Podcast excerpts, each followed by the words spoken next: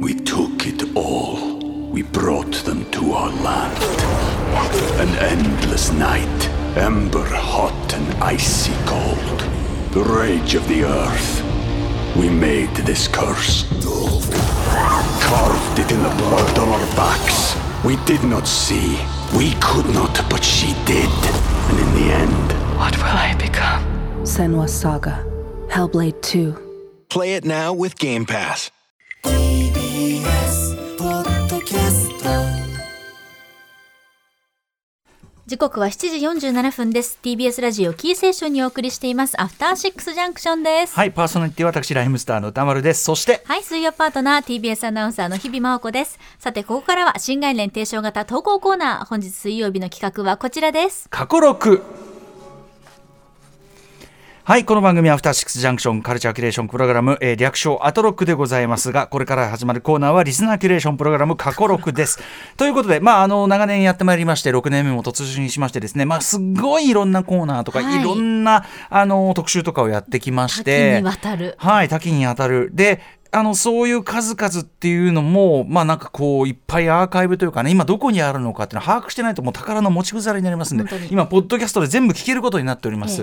ええそれだけじゃなくて、やっぱりラジオ番組ですから、毎日の、えーいろいろなんかこう、変なことを口走った瞬間とかね、いろいろそういう聞きどころっていうのもあったりするわけなんですね。聞きどころというか、聞き、なんか、お恥ずかしどころといいうか。やいやいや、でもやっぱり日比さんは、そこがやっぱりすごく、そこの瞬発力がめちゃくちゃ魅力ですから本。当にもう、ね。瞬時に出すワードセンスみたいなのはやっぱり気をつけなさいと母からいつも言われてありますけれども。えそそうなの？そのなんかうかつなこと言ってるって怒られてるってこと？もう本当にダメよってなことないですよ。お母様そんなことないです。そこがそこが日比さんの本当に能力 素晴らしい持ち味の部分でございます。全然気をつけることはございません。むしろ解放していただきたいというあたりなんですけども。ということでリスナーの方からここが聞きどころだよっていうのを改めて我々も教わってですね、はい。皆さんもこのアーカイブの中から掘り起こしていただくというそんな企画となっております。ということで本日もいただいております。これ私読みますね、はい。ラジオネームカニカマカジルさんからいただいた過去録報告です。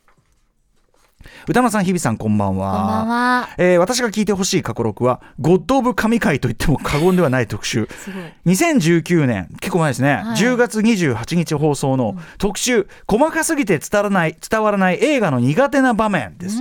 これあの三宅龍太さん映画監督、スクリプトドクターの三宅龍太さんの多分提案で、なんか映画においてこうみんなんかこうこういうちょっとした描写なんだけどなんかこれ来るとゾワッとするんだよなとかなんか、うん、早く終わんねえかなみたいになるみたいなうんそんなのをね、あのちなみに三宅さんは、なんだっけ、主人、なんか登場人物が一服盛られて、で、なんかこう、薬をもらえて、もわーんとする、もわーんとする、その主観描写が嫌だとか。あ、映像、あの、視界がこそうもやんとするやつね。みたいなあーなるほど。それが嫌だとか、あと構成作家古川光さんは、えっと双眼鏡を覗いているような場面で、うんそのさ双眼鏡の形に画面がくり抜かれてるあの絵が嫌だ。黒暗くなる。まあ、映画の文法中のその？周り、はいはい。はいあの双眼鏡ですよって示すたねあめに、りますよね。実際はそうは見えんだろうみたいなところが気になって嫌だとかうん。そういうことをおっしゃってたりするわけなんですね。ということで特集細かすぎて伝わらない映画の苦手な場面。ままあまままたやってったらいいからね、特集かもしれませんけども、えー他の人にはなかなか分かってもらえない怖がったりムズムズしたりするシーンについての特集なんですが特に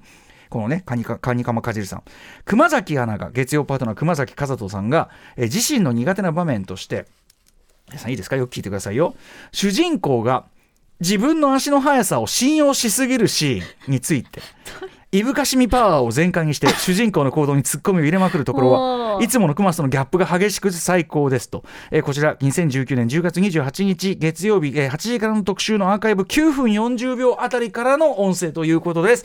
それではお聞きください、えー細かすぎて伝わらない映画の苦手な場面クマスこんなこと言ってましたあの熊崎君にもねなんかあはい。なんかね、あんじゃないの？なんつって言って。このお二人のその相当激しめ、具体性豊かなものと比べると、僕はちょっとそんなでもないんですけど、自分の足の速さを信用しすぎるシーンっていうのが僕はもう苦手なんですよ。どういうこと？例えば恋愛恋愛映画とかで大事な人を追いかけるときってやたら走るんですよね。走りますね。あいつら。例えば僕一番、一番許せないのは、まあ、なんでしょう、カップルがいて、まあ結婚を誓い合ってたんでしょう。ただ女性の方が留学とかでなんか外国とかに行かざるを得なくなって、まあ飛行機に乗って行きますと。で、もうそれは諦めましたとかってなって、なんかいきなり思いついたかのように諦めきれないみたいになるじゃないですか。もう彼女が飛行機乗る直前。そっから走り出すじゃないですか。いやいや、間に合わないしっていう。いや、せめてタクシーか電車乗るじゃないですか。あと連絡するじゃないですか。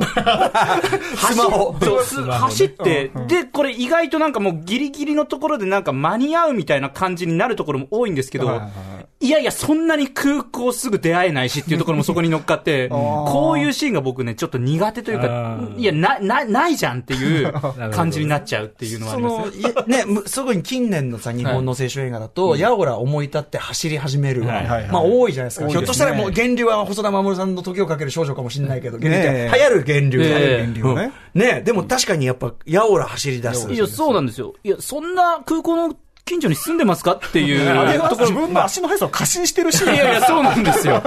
そうなんですよ。だから、は、走ってじゃなくて、他の手段いや、そうなら、ですそうです。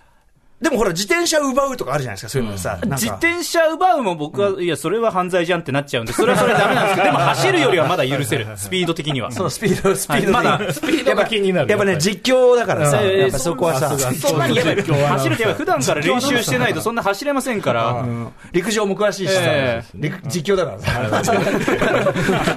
ならしょうがないえ実況的にはやっぱ許せないですね。あああ、なるほどね。あいつらって言ってましたよ。あいつら、あいつらってね、珍しくちょっと乱暴になってね。でも、冗談抜きで、あの陸上特に彼は陸上から入ってきてね、はいはい。まあ、実況アナウンサーやってるから、うんうん。冗談抜きで走るっていう行為の、そのなんていうの限界に皆さんアスリートが挑戦されててそうですよ。そう。でそれのためにこう日々訓練を積んでてみたいな。100メートル、200メートル、そうそうそう。0コンマ何秒の世界でね。長さとか速さっていうのはシビアな話なんだっていうのを日々見てるから、やっぱある意味解像度高すぎ新作で、こう余計になわけあるかいってやっぱなって腹立っちゃうっていうか。いやでも歌丸さんの実況だからさっていうツッコミはめちゃくちゃ受けましたけど。あのそれで全部割り切ろうとするあたりね 乱暴にね。まあでも確かにああいうシチュエーションはやっぱりトム・クルーズのみが許される。トム・クルーズまあ猛然と走り出す。トム・クルーズだったら間に合う気トム・クルがしちゃう。ーズまあトム・クルーズ走りはさやっぱそれを納得させる走り方、ね美しい走りがありますよ。ガモーラ走りもしくはトム・クルーズ走り これは非常に美しい。ガモーラ走り。が美しいんだよな。だったらいけるもんな、多分な、間に合うもんな。でもそれはだからやっぱりそのヒーローとかその走り姿がこれそれほど超人的な人こそなんであって、うんなその辺の高校生が急に「うわー」なんつって、しかもあんな革靴でさ。そうん、そんなのは。ひたすらね、綺麗な格好のまま到着されてね。そう。あとやっぱ確かにおっしゃる通り空港はなかなか会えねえよ問題。いやでもさでもさわかんない。そのなん出発じゃん。あのさ、た旅立つ人を止めるんだから、うんうん。あのさ到着ゲートは大体もちろん読めるんだけど、ね出発ってさどこに追いかけんの？いや、本当だって結構手前でからもう入れないよ。そうですよね だから手荷物検査の前ではなきゃいけないわけだから手荷物検査しかも待ってるから、待って、ぐるぐるぐるって待ってる時に、おいとか言わ、待ってって言われても、あんまりそうういうそういう場面じゃないもんねそんなドラマチックもないですよね。なんか結構多いのはエスカレーターじゃん。あるあるエスカレーター。どこなんなんで空港の場面だとすぐエスカレーターになるの？そのエスカレーター、だからそんぐらいしか、だから日比さん言う通り、もうその後は手荷物検査になっちゃうから。もう、もう入れないよ。マジで入れない。だだし、前に入れないし、絵にならねえじゃん。手荷物検査でこうやって、あそもそも足止め、足止め食らってるところをさ、すいません捕ますいません。捕まえるとなんかさ、だからやっぱそのなんかこう先に向かってる感じ、あとその上昇っていう飛行機的なイメージも合わせて、あの、エスカレーターなんでしょうけども、うん。でもやっぱそこがある意味記号化しちゃってるよね、それはそうね、確かうん。に。まあ、あとはもうともう飛びかけてる飛行機だからあのコマンドにおけるシュワルツェネッガーそうあのあれは降りてるんだけどあの飛び飛び上がってかけてる飛行機に対するアプローチみたいなのがね、アプローチみたいなのはね。これはある。うんあるやもしんないですけどね空港はね、そもそもやっぱ会えないよ。そうがんねがん頑張らなくていいよもう。アナウンスとかかけたらいいのに、まあそうだ。あとやっぱ俺笑ったら熊崎君のだからそのタクシーもしくは電車 あとは連絡。連絡。いやこれは本当そうであの連絡つくんだからうん。今だからそのやっぱ携帯電話がで登場してからそ,、そうね。のすごい脚本の方の方は苦慮してるんですって。ですよね。だからそのこういうドラマチックなことが起きなくなっちゃうっていうね。ね。連絡いやごごめんやっぱりやっぱちょっと気変わったから みたいな。うわー LINE でこうやってポチョンポチョンっつってね。ってね。でも分かんない。その返事が来ないかなってことかもしれませんけども。そうかそうか、ん。いやーいやあーもう時間か。あと6ね、こんな感じで我々もすっかり忘れているのを募集してます。歌丸アットマーク TBS.CO.JP 過去6係まで送ってください。After Six Junction. We took it all. We brought them to our land. An endless night, ember hot and icy cold. The rage of the earth. We made this curse. Carved it in the blood on our backs. We did not see. We could not, but she did. And in the end, What will I become? Senwa Saga. Hellblade 2. Play it now with Game Pass. 毎週月曜から木曜朝8時30分からお送りしている「パンサー向井のフラット」毎日を彩るパートナーの皆さんはこちら。月曜パートナーの滝沢カレンです。火曜パートナーのココリコ田中直樹です。水曜パートナーの三田寛子です。そして木曜日は？